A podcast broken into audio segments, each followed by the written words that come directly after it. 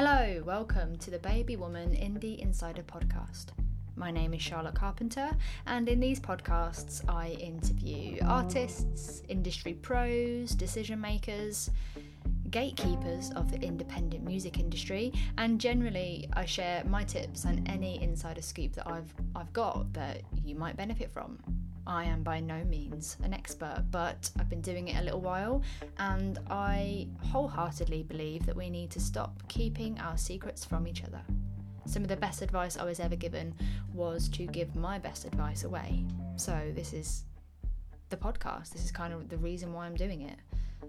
But moving on away from me into something a bit more interesting, in today's episode, I'm speaking with Simon Purshouse from Sentric Music. If you don't know Sentric, look into them. They have helped me out time and time again, and you're gonna you're gonna hear more about that in in today's recording. But we dive into the topic of publishing and why that is so important for an indie musician to just get on top of because ultimately it opens up a million and one doors for you in terms of growing your audience and you know by getting your music on on television and film and stuff but it actually just gives you like cold hard cash and that's what we need to survive to grow our careers to pay the rent to you know pay the water bill and all that boring shit. But anyway that's today's episode and uh, before we dive in it would mean the world to me if you would support the podcast.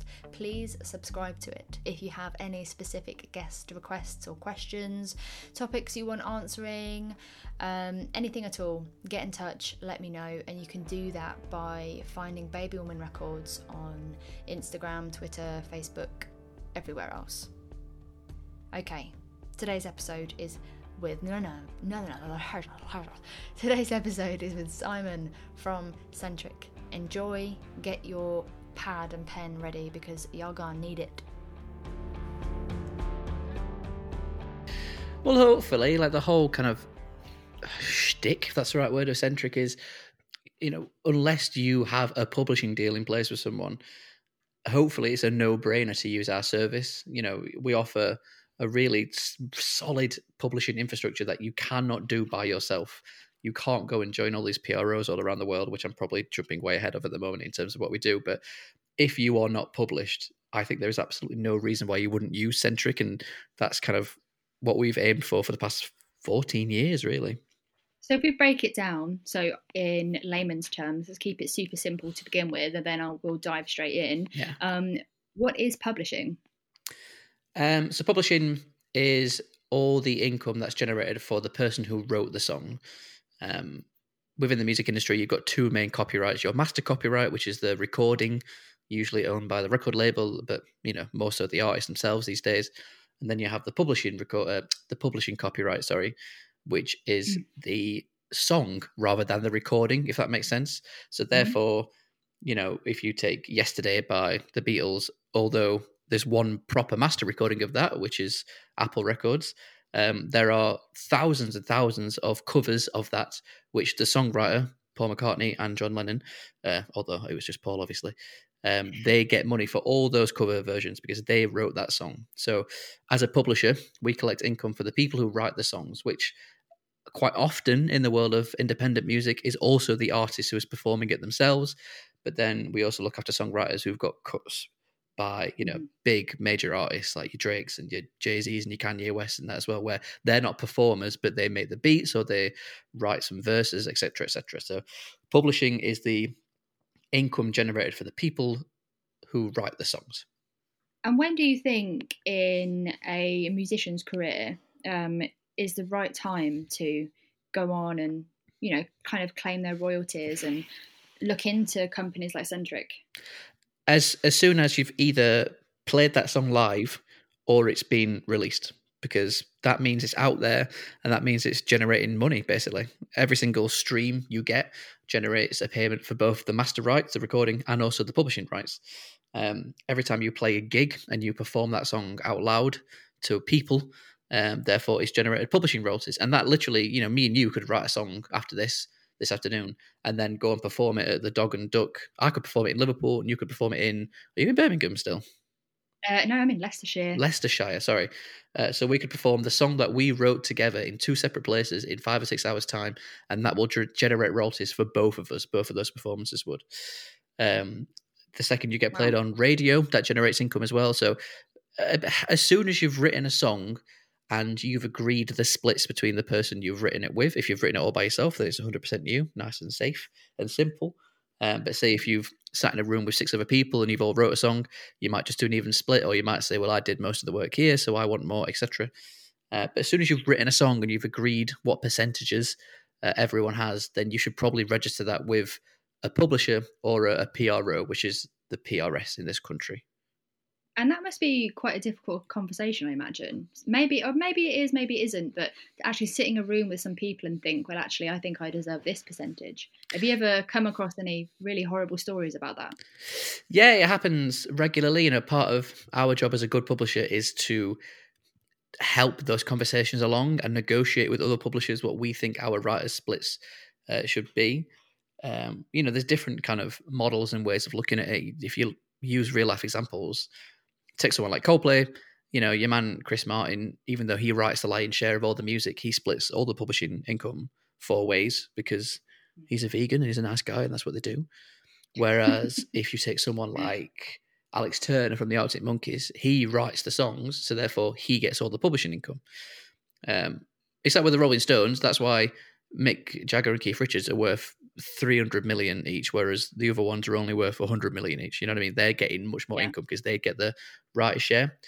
Um, usually, hopefully, when people go into the room for, thirst, for the first time, if it's a real blank canvas and they make something start to finish together in that room, it is most likely going to be an even split. Um, and I've no doubt you could have many songwriters on this podcast tell you where they've sat there and someone's done absolutely. Can I swear on this? Yeah, of course you can. Go Done absolutely fuck all, but then demanded that they get an even share. Uh, sometimes you have to suck it up a little bit and uh, go with it. But then sometimes if you go into a session with someone where you've got the bare bones of the track, pretty much, you know, it's there and it just needs, uh, you know, a sprinkle of bit of magic to finish, then quite often you get people who call themselves finishers where they want mm. pretty much the track as it is but then they just want to add that last 10% to make it really you know radio friendly or just make it pop or whatever you want to say uh, and whereas how much would they less. take then traditionally it depends Finisher. how good and how well known they are oh, um, okay. you know if you're someone who's got an amazing track record because you've had top tens in the last you know last five things you've done have all gone top 10 then you can demand a higher percentage than someone who's massively starting out at the beginning um, it there is there is no kind of basic there. It's all very what ifs and maybes. Um, this is something I like to call song therapy. Yes, I uh, I'll have like a what I think is like a finished song, and then I'll go over to the studio like this is kind of done, but I know it could be better, and we'll sit there and we'll just like rip it apart. Yeah, and each I would imagine yourself like as a songwriter, what do you think your strength is? Are you a mm-hmm lyricist? Are you a melody? Are you a top liner? Are you a chorus writer? You know, what do you think your strength is? If you were sat in a room full of uh, other songwriters, where do you think you're going to shine? And do you have to piece those? Do these people have to kind of be pieced together? Do you think? Yeah, there's no point in putting two top liners together, or you know, we've got people on our roster who. Um, there's a, a, wonderful woman called Rebecca Powell who's done a lot of co-writing and had lots of cuts with people like uh, Ward Thomas. She was on. She got ten tracks, I think, on their number one album. Um, yeah, and she she is by her own admission, she is a storyteller. Like what she does is sits with songwriters and say, "What is the story you're trying to tell in this song?" And then she takes that and writes lyrics that are genuinely fantastic. And then we have another mm. writer called Joe Hammill, who is in a band called Cattle and Cane, but he with the co-writes he's had, he's had number ones um, around Europe, and he's such a solid chorus writer um, and he's really good with melody as well. So you know, different songwriters do have those different kind of strings to their bow.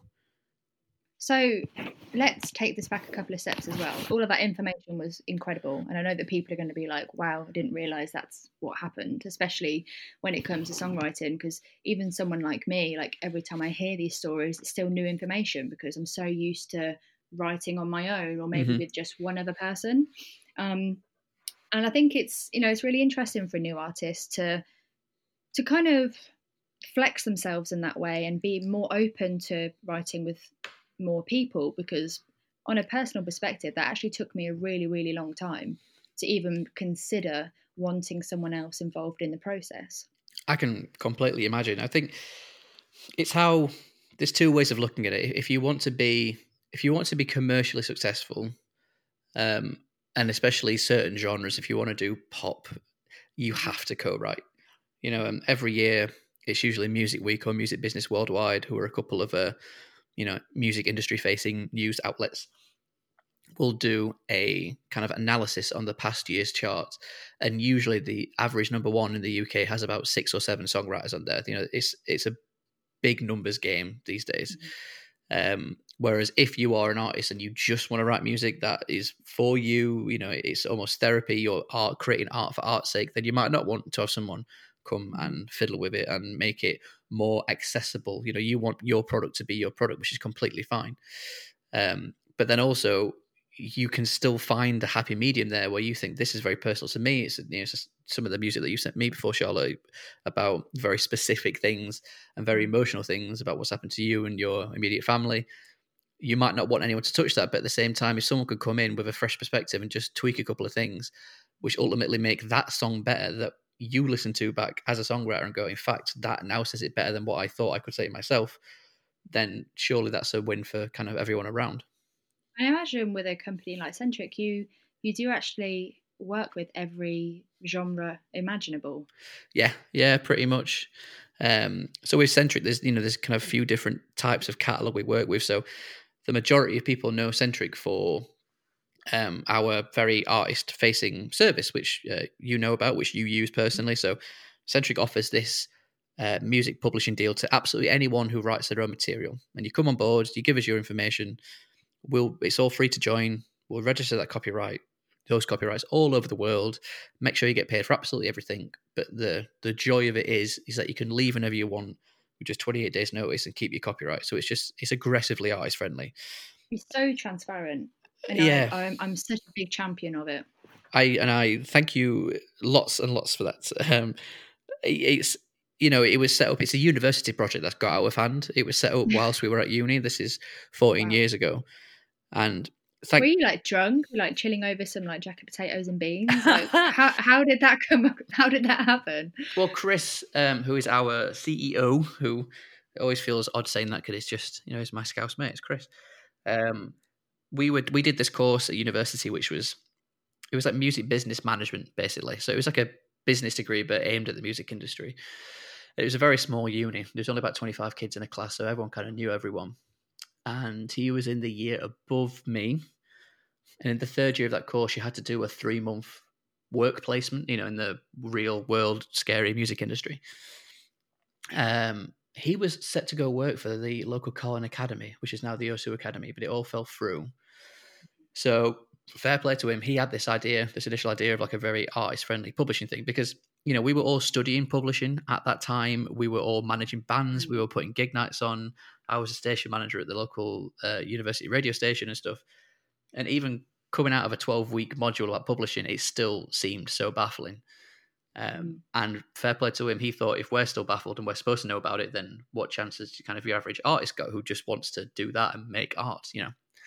Um, so he had this idea of a very artist friendly publishing deal. He spent his three month work placement writing the initial business plan, getting some funding together. And then for my placement the following year, I think I was all set to go work for XFM in Manchester. But wow. he said, um, Do you want to do this? Like, you know, we've got some funding, we're ready to kind of launch. Do you want to do this for your projects and join me on it? And to be honest, I just thought if I do this, I'll know I'll get lots to do and I'll get a better grade because um, I, you know, if you do like a, a, a, internship at a big company, they oh, might just get yeah. you making tea or something. So, so, I just said yes, thinking it'd be three months of my life, and here I am, uh, fourteen years on. Fourteen years later, and you, do you still love it? I've got one of the best jobs in the world. Not to sound like I know I'm so exceptionally lucky. You know, there's there's 67 of us now working at Sentric um, beautiful offices as well. I've been very lucky to go there. Yes, we're we're yeah. I mean, one of the reasons why it has worked is because we are based up north. I mean, I'm from Sheffield originally, and but I've lived in Liverpool now well, ever since uni. Um, having you know the office in Liverpool has fifty something in there, and we still pay less than what we do for the four people who work in our office in the London site. So, uh, God bless the North, should we say? what the hell? So that's uh, 14 years. So 14 that's years you've been 14 eccentric. Years, yeah. Blimey, And have you always, has the company always held kind of the same values from Yeah. the very beginning until Yeah. today? Yeah, so the the point of I got a bit sidetracked there. Yeah, so that 28 day deal when we talked about working with artists from kind of all genres, um, in terms of a company, Don't that- worry about sidetracking, by the way. I love that kind of thing. It's all good. uh, in terms of a company, that part of our business is only about 15% of the business now. Mm. Um, so even though it's the thing that most people know us for, it's actually quite small in terms of the revenue. Like the biggest part of our business now is publishing other people's catalogs. So sub-publishing or administrating anyone who has publishing copyrights who needs the infrastructure that we have. Um, so we'll take another publisher's catalog in wherever they are based and then look after it for them, maybe here in the UK or maybe absolutely anywhere. So, and then as well as that, we have acquired some companies over the last few years. You know, we've bought smaller companies and brought them part of us, which with that has given us catalog and given us some so really keep big keep copyrights. being yeah. given songs. Yeah, and then also we sign people. You know, we we do do traditional deals, if you will. You know, where we uh, we sign people for three, five, seven years, where we want to have a bit of a closer relationship with and develop them as songwriters and put them in sessions with other songwriters or send them to writing camps. Um, but the majority of people we do those deals with are people that we've worked with on that 28 day deal first, which is quite nice um, because it kind of proves the relationships there. Like I always find it's Yeah. a bit of an odd quirk of the music industry to be to be like, oh hi, my name's Simon. Do you want to do a 15 year deal together? You know, you've got no idea who I am. You might hate Yeah. me in three months' time.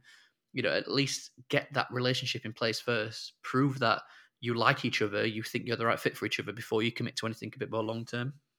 Yeah, I think the idea of uh, longevity is is uh, incredibly important for an independent artist. I mean, you know, when I was back at uni, because I did a I did a popular music degree, um, and even though I was learning all these cool skills and you know learning how to work my way around a studio and stuff, I wasn't really told just how long that this might take. So when I come to graduate and was looking out into the big wide open world of music, I had, I had absolutely no idea. And the idea of longevity now feels to me like the most valuable thing that you can have as an independent artist and, and realize just how long it's going to take and that's okay. And all the relationships that you are going to build on the way. Completely. I mean, ultimately, if you are an artist and you're a songwriter, if you can get to a stage where the only thing you're doing for a living is making music, then you are winning. You know, it Yeah. might you might not be earning millions and millions, but you if you're earning, you know, whatever the minimum wage is, but you're earning enough to wake up, pick up a guitar or, or play the piano and make music, Mhm. and that's all you do for a living. You don't have to work for anyone else. You don't have to go to an office. You don't have to put on a suit.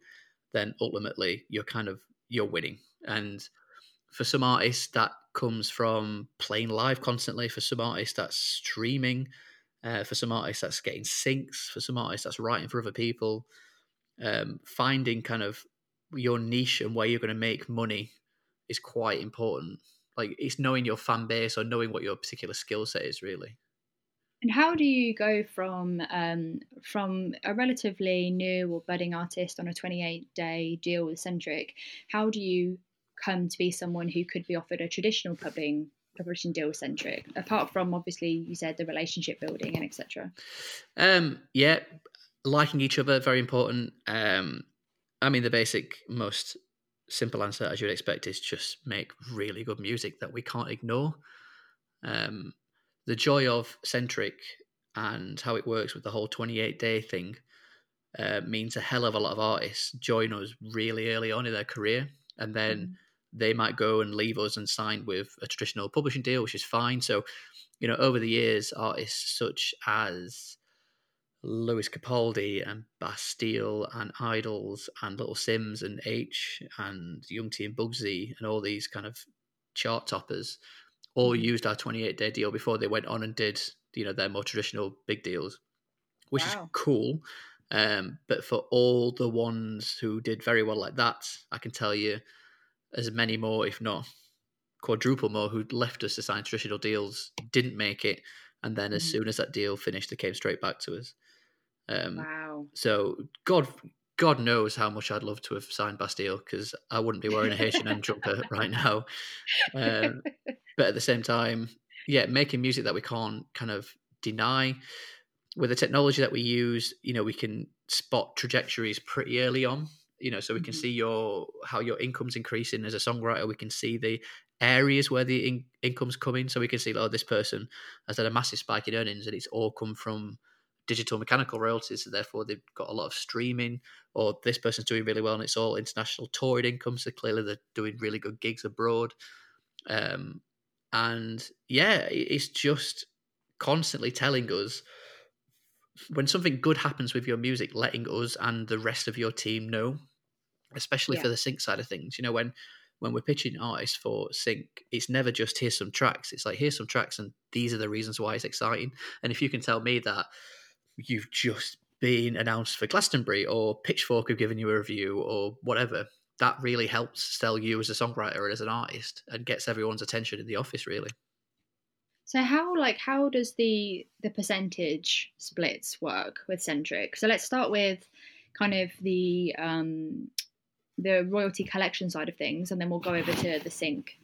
Uh, with royalty collection, it's 80 20. So 20% of everything we collect, um, we keep. There you go. Cool. Nice and easy. Uh, with Sync, it's so there's kind of different ways it works with Sync. If we procure it, so therefore if we pitch it and we land it for you, um, there's two income streams on a for a sync to happen. So say if it was 10 grand up from five grand of that goes to the master rights, the record label, and five grand of that goes to the publishing.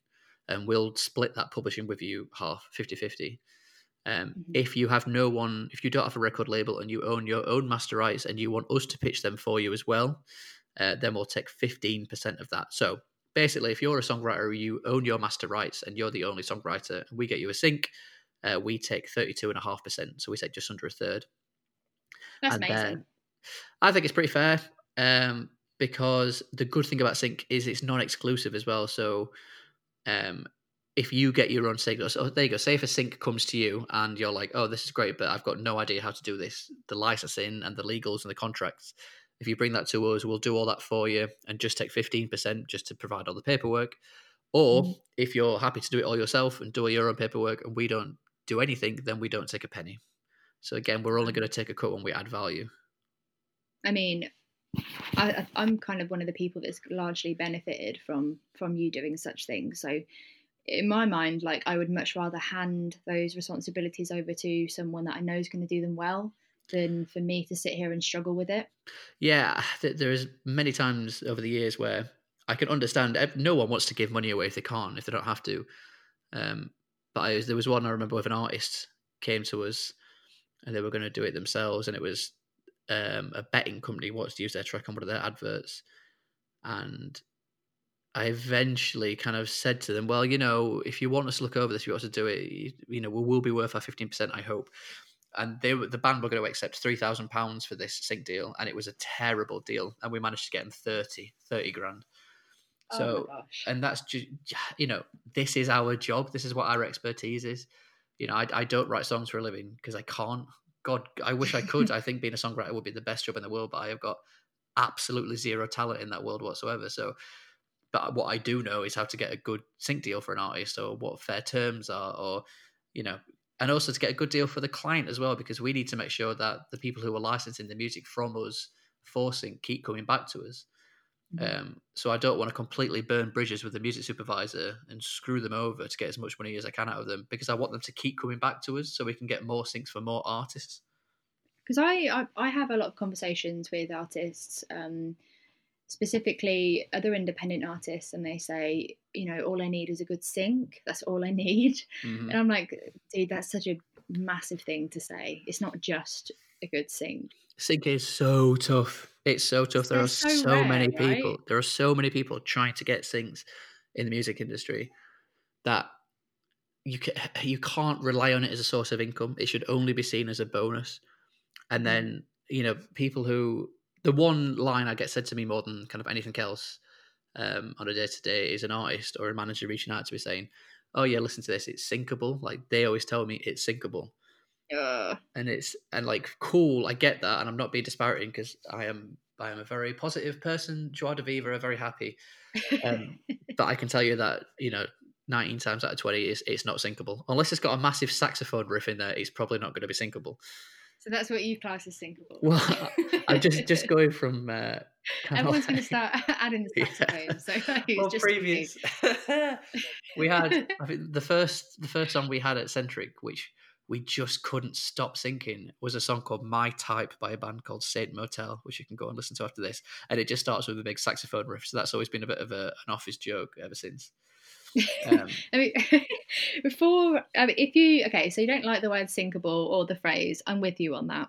Um, but I do have to ask one glowing question that I know a lot of artists will want to know: What makes a song appealing for sync? Um, there's a few things. First of all, it's about figuring out what kind of sync that you want. So if you're looking at kind of TV advertising, it's all about hooks. It's it's songs that you know, TV adverts are either 15 seconds or 30 seconds. Sometimes you'll get minute long ones. Um, but you need a piece of music which, within 15 seconds, once you've heard it once, it's hard to forget. So it's all about hooks and kind of immediate, oh, yeah, that's that. If you are doing more TV stuff, um, again, if you're kind of a singer songwriter, then you might work for dramas or indie movies or things like that. Uh, lyrics about what do we get asked for a lot? Lyrics about non-romantic love, you know, so a love between two people. That doesn't necessarily mean they want to have sex with each other. We get asked for that a lot. Um, wow. Lyrics about home, um, lyrics about winning, being the champion, overcoming, uh, you know, oneself to achieve. Um, other things on the on the back end of stuff, what can be as attractive to a music supervisor as the actual music itself is how easy it is to clear. So for every sync that's out there, there are a hundred, if not a thousand tracks which would have worked for that particular spot. You know, every so mm-hmm. often you'll hear music supervisors or TV people say, "Oh, it could only ever be this track for this advert." It's, it's absolute bollocks. Like there could have been fifty other tracks that would have worked, but if it if it's easy to clear which means they can sign it off and do all the contracts and the paperwork with one party um, for nice and easy. And, you know, dare I say, cheaper than an absolute massive smash hit, then they're mm-hmm. going to lean towards yours. So back to that thing where I talked about many uh, chart topping records having multiple songwriters. If you take something like, so we look after two writers on One Dance by Drake, which has got, you know, mm. billions of streams on Apple, billions of streams on Spotify, one of the biggest singles of all time still. There are let's see well let me look at this right in front of me. Um how many writers are on that track?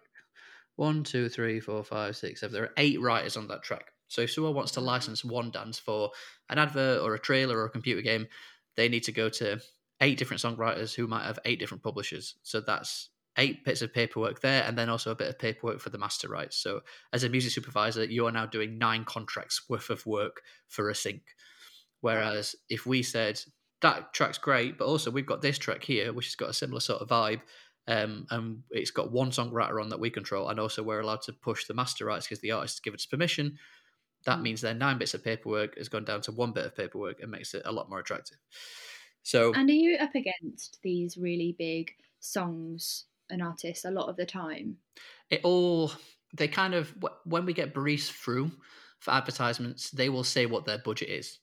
Um, uh, we have a bit of we have quite a bit of big catalog as well. So you know we look after songs like "It's the Most Wonderful Time of the Year," "Young Hearts Run Free," wow, "You Make Me Feel Like a Real," the Grandmaster Flash and Sugar Hill Gang, all that kind of stuff as well.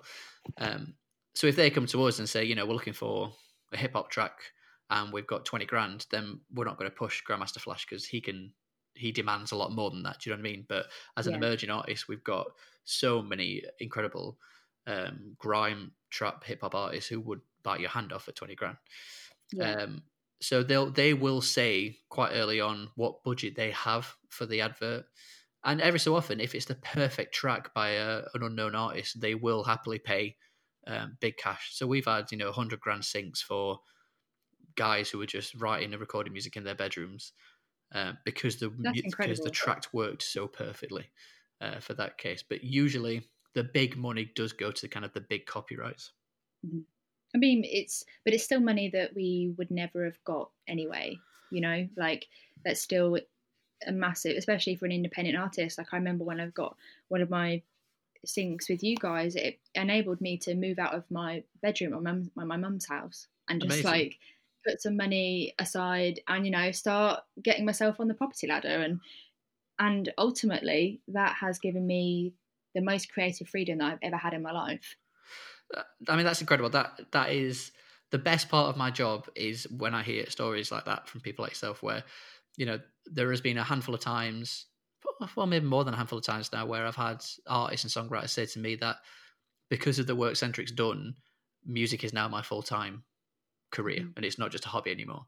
And that's amazing. You know, you can, you can make big money for big artists who've already got a lot of cash, and that's great and fine but it's it's making a big difference to those people starting out you know as we did when we were at university trying all this for the first time like seeing those stories always uh, makes my heart a lot fuller I remember there was a moment I had um I had I think it was maybe two years ago. Is when you guys got uh, fire on a Sky advert. for- great track that's syncable it's got a it's got a hook was. It is very hooky, and I remember just I remember someone sending me a video like, "Yo, fire's on Sky," and I was like, "What?" then I looked it back and I was like, "Wow, cool." A year later, when I got all of my like revenue view because I was a songwriter and also the copyright holder, I remember just looking at the number on the screen and I thought, "Are you are you taking the piss?" Like I've never had this amount of money at one time, and and then when I started like looking into it and was kind of like, "Oh, it wasn't just that track." This uh, another song was on this advert and on the Discovery Channel, and this other song was here, there, and there, and uh, it's one of the most exciting days when you get royalty statements through, you know, from you guys and, and from PPL and stuff, and you're just like, wow, these people at Sentric are really like doing it. you did you got a doozy there the um the promo is always one that we're very happy to get so basically what that means if you're a, an artist and you want your music used on television in the UK there's no actual kind of upfront fee for that for TV Mhm. programs for advertising there is but to get your music used on TV uh, shows like you know EastEnders or whatever uh, Mhm. they don't pay you up front but they'll give you a fee from the PRS and the MCPS which is your publishing copyrights and the PPL, which is your master copyright. And for promos, especially on Sky, you'll get that fee every single time it's broadcast for PPL and PRS. Oh, and if you get a track that's on like heavy rotation, so we had an artist who had a track on, uh, you know, coming up in June on Sky, so it was just shown on all Sky channels, you know, thousands of times in the course of three weeks, and the money they got from that was eye watering. it's just so interesting when when you put your music up on Sentric and it's really really easy to do like all online you kind of put the mp3s in with the instrumentals which i if i'm right in thinking you love an instrumental is that right Oh, I've got it tattooed on me, Charlotte. have you actually No. i thought you would have I like some like that. quirky instrumental like sound wave i don't know whatever oh, it's so important though. Yeah, we've had artists lose out on like tens of thousands of pounds because they didn't have instrumental versions. Because if you think about when you're watching TV or watching when you're watching adverts, you know they're trying to they're talking, they're selling you stuff, or there's a scene going on between actors. Like they don't want your lyrics over it. Usually, they just want your music underneath it. Um, but then if it's an advert where you're singing about, you know, something very specific to what they're selling, then they might use your lyrics. But yeah, instrumentals nine six out of ten, I would say instrumental versions these days. I remember someone sending me um, a video from Hollyoaks because lots of my stuff ends up on Hollyoaks, and um, they'd use the instrumental of "Take It All" in the background of like a really terrible someone's dying scene. Um, I was like, "Yeah, cool, this is cool." And I watched it, and I watched it. It went on for minutes and minutes and minutes. I was like, "You've literally just used the whole instrumental," and then I think they put my vocals in towards the end when the person was like dead Gone. for like, for like 10 seconds. I was like, oh my God. You know, but it, it was great. I, re- I love seeing stuff like that. Yeah, it's great. I mean, Sync is.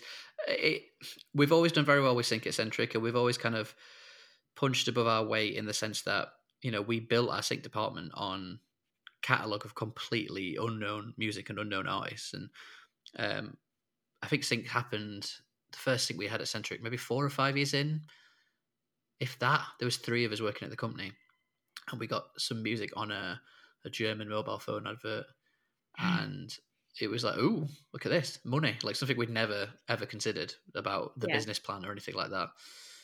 So I just said at the time, oh, I'll do this then. You know, I'll do sync because you, just- you just sat around a table with each other going, you know, because it was a very nimble company back then where we can kind of move any day. And then How I, hell did you build that up?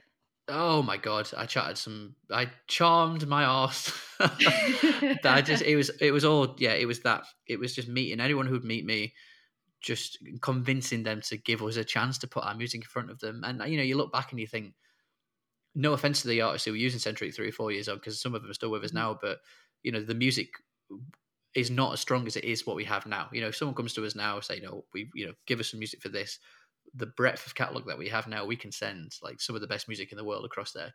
But when the company was three or four years old, you know, we were working um, with really, really emerging artists with Mhm. you know recordings that might not have been up to scratch, but it was just meeting them and buying them coffees at Pret because again, all our all our competition back then. I didn't have a company card. We weren't paying expenses, things like that. You know, I I, I kind of hope they just saw the charm in it a little bit, even though they knew the guys at Sony or Universal or Warner Chappell could take them out for a steak dinner. But I wasn't doing that. I, I was a little Sheffield lad who's come down for the day on a cheap train ticket, convincing them to give us a go. Do you know what I mean?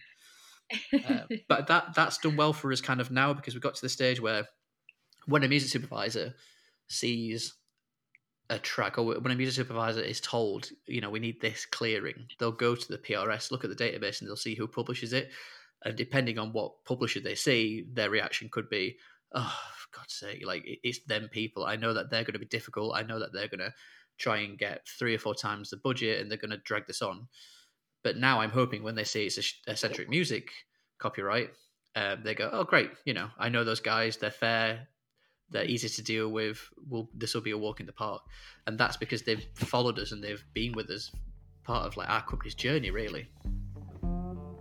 Simon started to tell me a little bit more about the Academy Fund. So basically, if you're an artist on Sentric, you can now apply for a £1,000 grant, a little bit similar to what PRS do and Arts Council England and Help Musicians UK. More than ever, there are pots of cash available to people like us who, who really need it. And with that in mind, I wanted to ask Simon, well, if an artist is given a thousand pound, what should they do with it? And here is what he said. Well, that's an interesting question. Uh, a question which I found so interesting that I, I posed it to many people in the music industry. So, if you check out the Sentric blog, there is a post called "If I was an independent artist, ninety thousand pounds, then I would." Dot dot dot. And we asked, ooh, record labels and A and R people and agents and merch people and radio presenters and bookers and publishers what they would do and like the the spectrum of answers we got back was really interesting on what different people thought they would do with a thousand pounds so i mean obviously it all depends on where you are in your career um Yeah. if you are starting out from the beginning i would use it just for pure kind of rehearsal space and practicing i i can't stress enough how important it is to get your craft as good as it is before you put it out in the world i think too many artists put their first tracks up when they shouldn't be. They should they like they should probably write another ten songs before they put their first one up, and they should Mhm. probably not play that first gig yet until they've been in that practice room with the band for you know X amount of hours longer until it's as tight as possible. You know the, the issue is there is so much good music out there that you as an artist and a songwriter have to kind of rise above that um, so competition is already so outrageously tough. There is so much music out there that deserves a fan base, that deserves um, to have their record bought, that deserves to be streamed, that deserves to be seen live, that deserves to sell T-shirts and stuff. Um, but it just gets lost in this sea of other music, which is equally as good as that. But there isn't enough people to support everyone. So it's Yeah. all about you know it is about honing that craft and who who are your influencers? Who do you listen to? Who excites you? Does your music genuinely, you know stand up to that. And i'm not saying like you know the all-time greats. I'm not saying if you're a beatles fan do you think oh does my song as good as eleanor rigby? It probably won't be but do you know what i mean? Look at look at the other people who are making music similar to you in your space and think is that equal or close to being as good as that? And if not what are they doing? What can i do? And you know having that kind of discipline to really analyze your own music and your own abilities is something that is quite rare but pretty integral to to getting to that stage of what I mentioned before, not superstardom, but just being just earning enough money to do nothing yeah. but make music. I think that's a really interesting thing you just said because from a personal perspective as well, I I feel like my whole career is on a very interesting trajectory and it's always really you know i feel i feel lucky that there's some really good people around me and i've done some really cool things but maybe about a year ago i just had to kind of stop and think okay, but this is all really good, but what do you really want? Like, mm-hmm. how, where do you see this going? And when I started kind of peeling back the layers of kind of social media, I've paid for PR, I've had vinyl, I've toured my ass off, I've got a good band. When I really started taking all that away, the one alarming thing that I had not been thinking enough about was the song. And I started, yeah, and I, and I started to think of all the people that I listen to. And the even though I'm a massive advocate for independent music, my favorite music are, is from bands that are winning Grammys and are mm-hmm. doing like really cool, massive things. And I've spent my whole life looking up to them. And I started to think if I've been looking up to them in this weird, superficial way and wanting kind of the lifestyle that they had and playing to the kind of audiences they wanted and was doing everything possible to make that thing happen. And I completely forgot that the songs actually have to be good enough. And... It, it is all about the songs. Eh, the song is everything, and I, I mean, it's more than the the recording as well. Like the, the mm-hmm. a song is timeless, and timelessness for me is what what makes a, a great song great. You know, the song that when you when you hear "Be My Baby" by the Ronettes now, mm-hmm. it, eh, that song is old as shit, but it's it's just perfect. There is, there is not one part of that song which isn't incredible. And if you can write a song which people will still listen to and still be absolutely blown away by in 40, 50, 60 years' time, then pff, yeah. I mean, there's not many people who can do that though.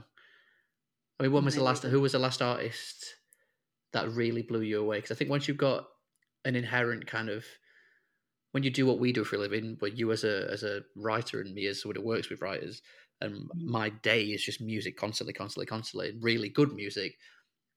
To actually listen to something which knocks you sideways is quite rare, you know, which makes you just stop there and go, "Holy moly!" What was the last thing that made that did that to you? Is there any? Is there like an independent artist right now that you can think they've just sent me this incredible track and just like drop them a name or something? Um, well, there's loads of different. There's loads of incredible tracks for different reasons. Like for me personally, I I'm all about lyrics. Like lyrics are the most important thing to a song for me. Like uh, so, my favorite songwriters are people like Guy Garvey from Elbow, uh, mm, Scott Hutchison from Frightened Rabbit, mm. um, Gang of Youths, like Dave who heads of the Gang of Youths. Dear Lord, that the Gang of Youths album, the lyrics on that are just mm. incredible. That came out last year, the year before. Um, we work with a again. Let me write that down. Who gang of youths. Gang of youths. Uh, okay. Uh, Australia, massive in Australia. Just moved to London to try and make it over here. Um, real kind of like, how are these guys not the biggest biggest band in the world kind of thing. Yeah. Um, and then uh, lyric wise, we work with a, an artist um, who's still emerging called Benedict Benjamin. Okay. Um, yeah. And he's got a song called Thin Skin, which the lyrics to that song are just wonderful the first time I heard that, I was just like, wow, that's great. And it, not, it's all about being kind of vulnerable and, um, yeah, having thin skin and admitting your idiosyncrasies as a person, but delivered in a way that you just feel for him so much. Obviously, you said you, you've been working with Sentric for 14 years. Yeah. And the the music industry has completely changed. Mm-hmm. And is changing. Now, where do where do you sit on kind of the state of the industry? Like, do you see it as a a good place or a place which is going to be doomed eventually, or you're always kind of finding hope and you know how how do you feel about it? I think it's much more exciting now than what it was when we first started Sentric. Mhm. I think the fact that you as a songwriter have the ability to write a song and put it on streaming platforms within a day, which then, if for whatever reason gets picked up or goes viral or gets or goes massive, you can earn significant amount of money, which all goes to you without any middleman. Again, that's hard, you know, because how do you write that song which does that thing? Um, Yeah. But it happens. There are, I think it blows my mind how every so often someone will say, "Have you heard this?" And I like to think that I'm on top of music. You know, it's this partly my job, and I'll go, oh, "I'll have a listen," and I go, "God, that's good, isn't it?" And then I'll go check out that artist on Spotify, and it's someone who I've never heard of, but on their top ten tracks, they'll have a billion streams, and you're like, "This is incredible!" That artists that you've not heard of are getting billions of streams, which is significant income. Um, so the opportunity is there. I think i- as a consumer, it's what a time to be alive. Like Yeah. how no, I still it still gets me now, Charlotte. Nine pounds ninety nine a month to have access to pretty much every song ever written is just insane. Um, yeah, it is insane. I understand how it can be frustrating for musicians and you know how people are getting paid, but I mean, if, if you Do you don't think like change? No, because the only way it's going to change that one of the biggest discrepancies at the moment is the money that's generated from streaming. The vast majority of it goes to the master rights rather than the publishing rights. So Mhm. songwriters and just straight up songwriters who aren't performers and have no uh, interest in the master rights get less money than what performers do. And this is a hangover from the kind of traditional music industry per se, because um, in theory, back in the day, uh, record labels took much more of a gamble on breaking an artist than a publisher did. Whereas now the industry is not the same anymore. So you would hope, and what what should happen really is that publishers and record labels and performers and songwriters should get the same amount of money, whereas they don't at the moment. But the only way that would change is if the all the master rights owners agreed to take less money, which they'll never do, or if all the streaming services increase their prices, which they're never going to do because they'll they'll lose people. So I don't know what's going to happen. No one really does. There will constantly be kind of arguments and people going back and forth all around the world about how it's going to change. But ultimately, I think if the music industry has shown anything over the years, that it, it, it worryingly follows rather than leads at times. You know, if if Yeah. the music industry embraced iTunes early doors, um, then it would have done a lot better out of it. But then at the same time, it embraced streaming. You know, that a lot of the major majors have stakes within Spotify themselves. It's interesting. I don't know. I think it's a very exciting times. I'm listening to music from artists from all over the world that are making incredible things that that they're getting directly to me, and they don't need someone to put take a punt of them in front of them anymore. You know. Yeah. Yeah. I definitely, I mean, I'm in the mindset of an artist who I feel like I deserve more from streaming services. And it is, it's very annoying when, um, I remember when iTunes was a thing, and I actually, I really benefited from the power of a download. Yeah. So, like, my income in terms of download when I released like an EP um, quite a few years ago, maybe about five or six years ago, uh, I released an EP and streaming services were around, but they weren't really dominating yet. So iTunes was like still the king. And I had like maybe like 500 quid come through for a month's earnings, which was incredible because I was really, really emerging. I wasn't doing that Mhm. much really. Um, but then a year later, I released another EP, and this is when streaming services have really taken off. And God, it was nowhere near 500 quid. Mhm. And, you know, you would kind of think, well, come on, like my career is getting better. I'm playing to more people, I'm touring more. And, and it did dishearten me to begin with. I was really annoyed, I was really pissed off. And, but then I thought, you know, if I'm in this for the long haul, I'm going to have to find a way that this is going to work. And I think a lot of us are just having to realign where are we going to get that income from or realign what's important to us. yeah, it's about it's about knowing your fan base and where they're going to spend cash. So Mhm. streaming works exceptionally well for you know people who are making music maybe aimed at younger the generation, the youngest, not like not kids, but for example, we you know one of our traditional signings, we look after an artist or a band called the Slow Readers Club. They've had two they've had two albums. One's been top ten and one's been top twenty.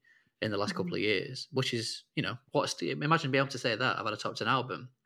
But if you look at their streaming numbers, they're not that impressive. But that's not where their audience is. Their audience is they buy physical records. They want to to own things. So yeah, yeah. Another one of our artists. What's been quite interesting is a guy called John Smith. Um, like you know, really well known folk musician. Been working with him for years. So he's one of our traditional signings and outrageously talented human being. And for a long time, you know, he, he, very similar. He's got an older fan base. He made most of his money on the road. Um, mm-hmm. You know, with the whole coronavirus thing a couple of weeks ago, he did four. He did a, a four night run of gigs via Zoom, which you got a ticket for if you bought his new album. You know, and he, and he sold out. You know, he was played to seventy five people per session and did six or seven sessions. Um, but then, you know, streaming was never going to be that much of an income stream for him. But then one of his tracks got picked up on, you know, by Spotify and got put on all these acoustic playlists. And I, you know, I don't know what it's on now, 10, 20 odd million streams. So now we're mm-hmm. seeing income come from that as well. But it is tough. I get, I completely understand that it is tough mm-hmm. for an artist, and I can understand why it can be frustrating and disheartening at times. But at the same time, I see a hell of a lot of artists making comfortable livings. Um, so so clearly it is doable. Uh, it's just learning how to do it, and then ultimately as well. And I know this is such a roasted way of saying things, but yeah, I mean, you need to be making it because you want to make it. Yeah. Um, as soon as you start thinking that you're owed something by anyone, be it the industry or a, a non-existent fan base, then you're going to get jilted and bitter, and you're not going to enjoy it anymore. It's true. One of my favorite quotes of all time is "The world doesn't owe you a thing." No, I, I, I live by that. I've got it on my on my living room wall downstairs. At this point in the conversation, I start to ask Simon if there's anything that he can tell me that he wishes an artist wouldn't do. And that's not meant to be like a massive, you know, Debbie Downer on on artists because I think we're great, but I also think that we have a lot to learn and it's okay to put our hands up and admit if we're getting something maybe a little bit wrong or we can just be better at something. And Simon had loads of good stuff to say and I think we have to be really willing to to admit when we're not doing as much of a good job as we think we are. You know, we can't be these fully functioning, perfect machines all the time. It's okay to make mistakes. So, yeah, listen to what Simon has to say and uh, see if you can spot anything in there which maybe that you've done that now you know you should maybe think twice about. Not like not being nice.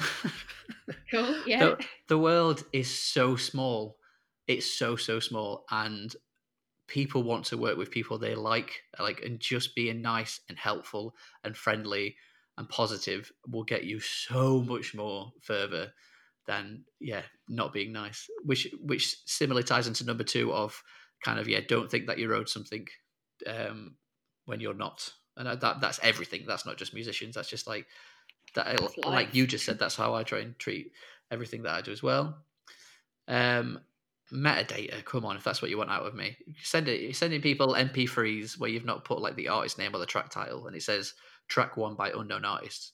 Don't like that. Yeah, um, admin right. Yeah. Um, okay, so ignorance isn't an answer anymore. Like um, there is way too much information out there uh, to to not go and learn about it, which is easily accessible and free.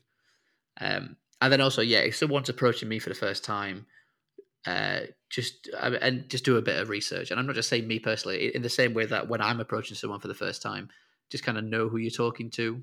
You know, it, it takes it takes ten seconds to to Google my outrageously daft surname, and straight away you'll have something to say to me because you'll find me on Twitter, and then you can start an email by saying, "Hey Simon." Oh, Sheffield Wednesday terrible, aren't they? And then I'll go, well, yeah, they are, but I love them. And then I'll probably talk to you like no no one has ever gotten a record deal or a publishing deal or a sync or a gig from emailing 500 people on BCC with a link to a SoundCloud. Like, like find the do people, people you want. Do that? Oh Is yeah. That oh my god, yeah. Like, find the people you want to talk to, do a bit of research about them, and have a conversation with them. It's it's it's much better to talk to five people who are listening to you than to shout at 50 who don't care who you are. Work smarter, not harder. Someone said that to me about seven or eight years ago, and that really stuck with me. Work smarter, not harder. And wow. being busy isn't a isn't a badge of honor as well. Can we have that one? Just yeah, and that throw them in. I love it. This, keep chipping away. this is one which I just everyone needs in the music industry needs to know. Like being busy is not a badge of honor, and the kind of go to response every time you catch up with someone you've not seen for a while. You're like, "Hey, how are you?" And everyone goes, "Oh, I'm busy." And yeah, of course you are. Like we're all busy, but you know, stop working. Don't work all the time. The the world is still going to turn if you don't send that email look after your mental health for God's sake. So that was my very, very lovely chat with Simon Pursehouse from Sentric Music. Thank you again, Simon, for your time and your just mounds of support across uh, the past decade.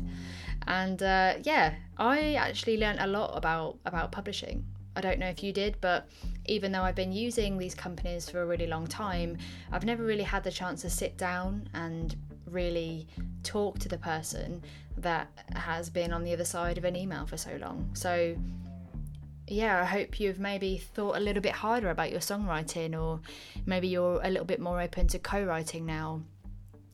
But the most important thing that you can get from this conversation is probably just how important it is that you register your songs for PPL and PRS and start generating some real income so you can sack off the coffee shop and and you know uh, do music full time and I said that to you but I'm also saying that to myself uh, but yeah that was another episode of the Indie Insider with Baby Woman Records. If you liked this episode, and I really hope you do, or you did, sorry, please subscribe. Uh, you can keep up with all of the amazing stuff that we're up to on Baby Woman Records by following us everywhere. We're on Instagram all the time, Twitter most of the time, and Facebook when we feel like it. But thank you so much for listening, and I will speak to you soon.